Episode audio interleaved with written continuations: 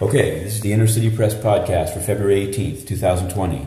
Here in the Southern District of New York Courthouse, we've covered a number of cases, chief among them, U.S. versus Josh Schulte, the CIA leaks Vault 7 case, in which Schulte's lawyer, Sabrina Shroff, today, cross examining one of his many supervisors, gained a number of admissions, one of which was the statement that uh, the CIA doesn't generally or typically use offensive cyber tools against friendly countries. The witness said that they might have to go into an even further closed session to discuss, I guess, exceptions to the rule. The other being that, in his mind, contractors are the same as the CIA, um, which is extraordinary.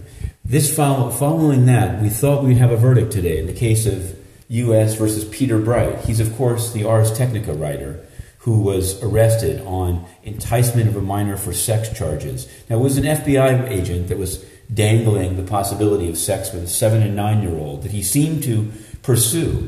But at trial, Peter Bright took the stand and he said that he was in fact trying to lock up the FBI agent, that he'd gone vigilante, that he recorded her.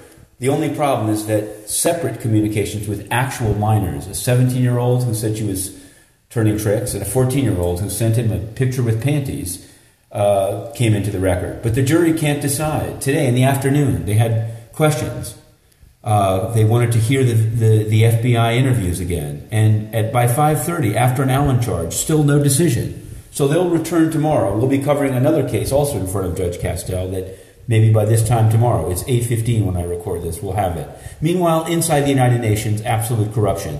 Inner City Press posed today 10 more questions to the spokesman for Antonio Guterres. No answers. Cover up of Cameroon genocide.